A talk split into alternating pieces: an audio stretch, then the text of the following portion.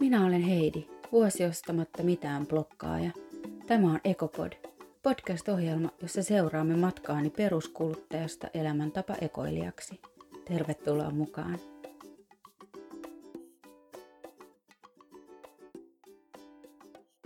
Päivä sata kahdeksantoista. Esikoisen ollessa vauva sain postissa kirjeen.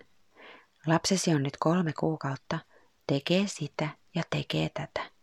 Tässä tärkeässä vaiheessa haluamme kulkea mukanasi ja jakaa tämän näytteen ja tämän alennuskupongin. Lapseni ensimmäinen räätälöity mainos. Pienen lapsen ensimmäinen todellinen kosketus mainontaan ja haluamiseen on piirrettyjen välissä pyörivät lelumainokset ja joulun uusi raamattu, lelulehti. Mä haluun tän ja ton ja ton ja kaikki tältä sivulta ja koko lehden. Tästä se lähtee, koko elämän mittainen suhde mielikuviin ja mainoksiin. Seuraa siirtyminen tabletille, jossa mainokset ovat räätälöityjä. Ne tulevat pelien ja ohjelmien välissä ja ovat jo käyttämiesi ohjelmien keräämän tiedon kautta yksilöity juuri sinulle. Tämä lapsi ja tämä perhe ovat tällaisia ja heille voimme todennäköisesti myydä juuri näitä tuotteita. Alakoululainen siirtyy sellaisen mainonnan pariin, joka on kaikkein tehokkain ja aikuisen silmän ulkopuolella. Some, tubettajat ja toiset lapset. Tuntuu, että kaikki raha, joka liikkuu netissä, on mainosrahaa. Suosittu tubettaja testaa ilmaiseksi saamiaan tuotteita ja tuhannet ja taas tuhannet seuraajat vaeltavat täydellisen pelin, kulmakynän tai juoman perässä. Mikään muu ei kelpaa. Mikään muu tuote ei voi tuoda täydellistä onnea. Aikuisena osaamme edes jollain tavalla sulkea silmämme meillekin räätälöidyistä mainoksista.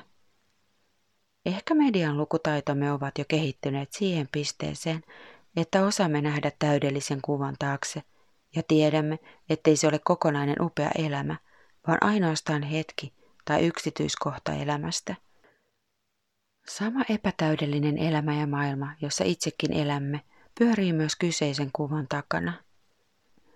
Mutta silti mekin haluamme todeksi kaikki ne mielikuvat, joita meille syötetään, ja lähimmäksi sitä voimme päästä ostamalla asioita, joita mielikuvissa markkinoidaan.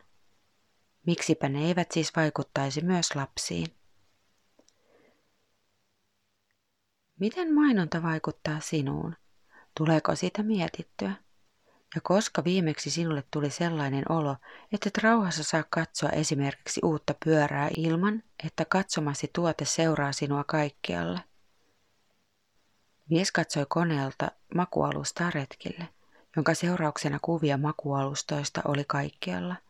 Facebookissa, Instagramissa ja koneella jokaisen käyttämämme sivun reunassa tai keskellä. Tiedän myös minuutin viiveellä, mitä wish-tilauksia kuollataan seuraavaksi, koska puhelimen ja netin mainokset muuttuvat. Joten perheeni, voitte sanoa hyvästi turhalle yksityisyydelle. Kyllä minä ja netti tiedämme, mitä te haluatte. Heidi.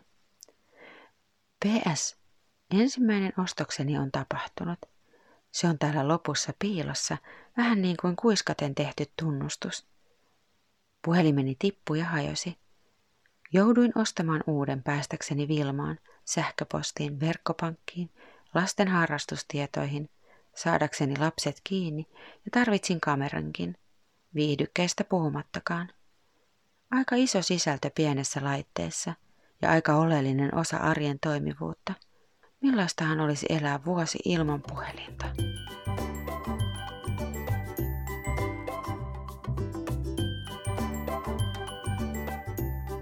Mulla oli tossa kaksi videota. Toisessa oli Game of Thronesista tällainen pätkä, jossa soitetaan kelloja ja kävellään häpeäkujalla ja kaikki huutaa shame, shame, shame. Ja toisessa mulla oli Paavo Pesusieni, joka lauloi I'm so happy. Koska mulla oli niin ristiriitaiset tunteet siitä, että mä olin ostanut jotain. Osa musta tiesi, että mä tarvitsen uuden puhelimen, koska mä oon äiti. Ja ihan niin kuin arjen toimivuuden kannalta, vaikka mä en oiskaan äiti. Kyllä pitää ihmiseen saada yhteyttä. Ja osa musta ajatteli, että mä oon mokannut jotenkin, että mun piti olla vuosi ostamatta mitään ja sit mä ostan heti uuden puhelimen. Mut kyllä loppupeleissä sit se ilo uudesta puhelimesta voitti. Ja mun vanha puhelinkin oli jo niin rikki, että eihän sillä saanut enää edes kunnon kuvia. Ja toi tippuminen oli vaan viimeinen pisara. Mut silti shame, shame ja yhtä lailla tididi, tididi, miten ihanaa. Mutta mun ensimmäinen ostettu tuote oli siis uusi puhelin.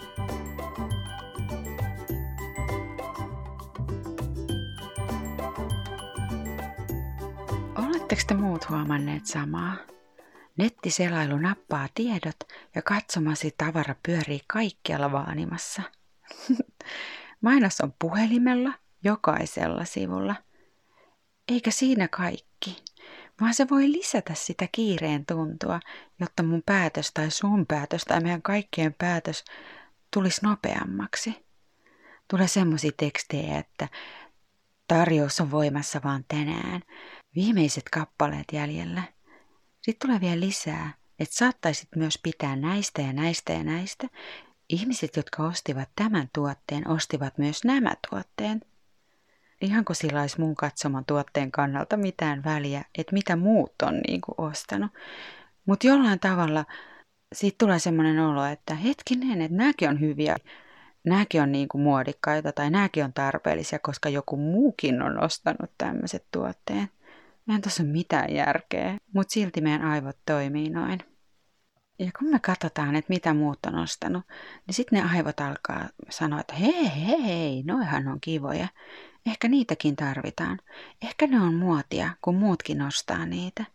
Ehkä noi on vaan hyvä ostos. Ja sitten mä selaan lisää.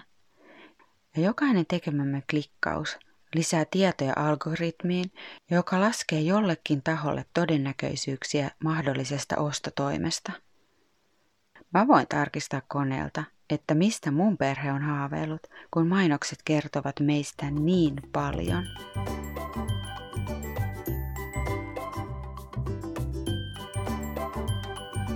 Mainokset on niin suuri osa elämäämme, että ne muokkaa ajatusta siitä, että millainen on hyvä elämä ja tavoiteltava elämä. Ne muokkaavat mielikuvaa ihmisistä, joka haluamme olla.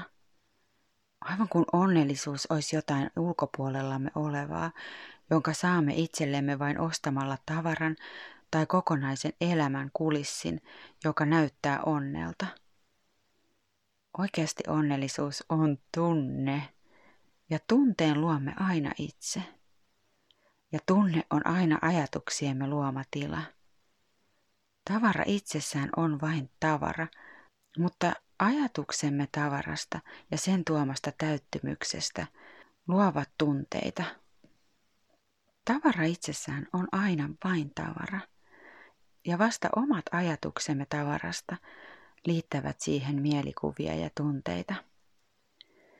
Siis faktahan on se, että teltta on vaan teltta.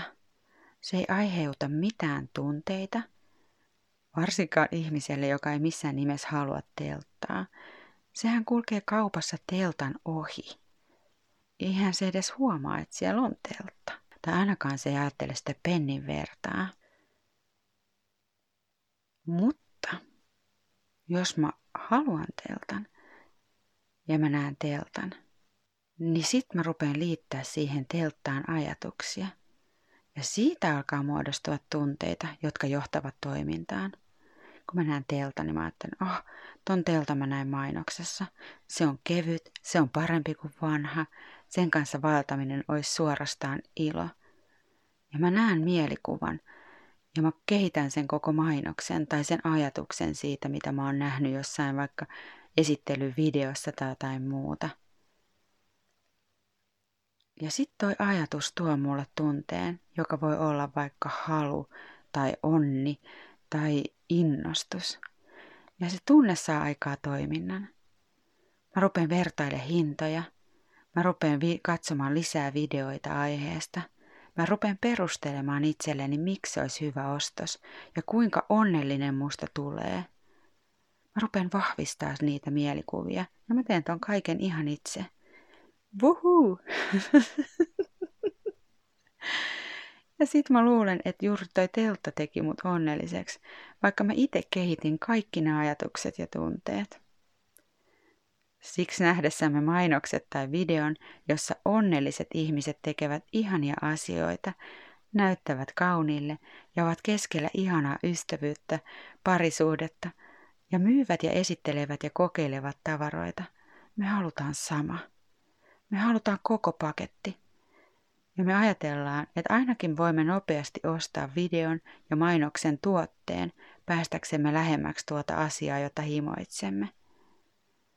Eihän me välttämättä haluta edes niitä tavaroita, vaan me halutaan niiden mainosten ihmisten tunteet, tunnetilat ja niiden jotenkin välittämä onnellinen elämä. Ja helpompaa kuin muuttaa koko elämä ja miettiä, mistä onnellisuus tulee, on ostaa tuote.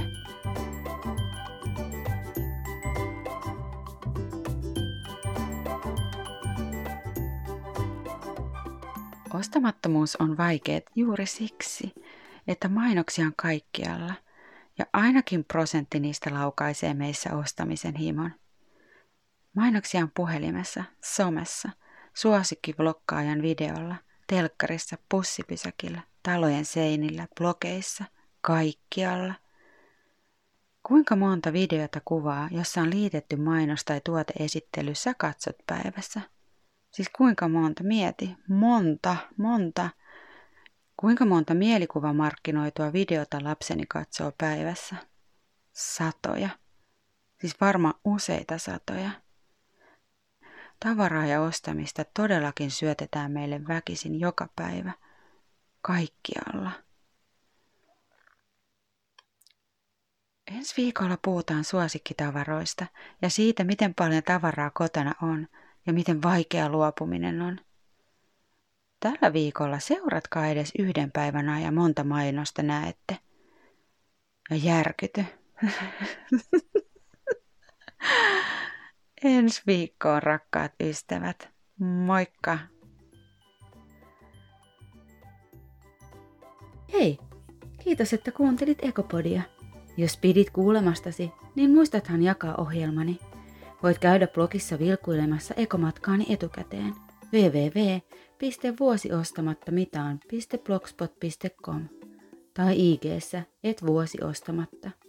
Kysymyksiä tai kannustusta voit laittaa myös osoitteeseen vuosiostamatta et gmail piste com. Me nähdään ensi viikolla. Moi!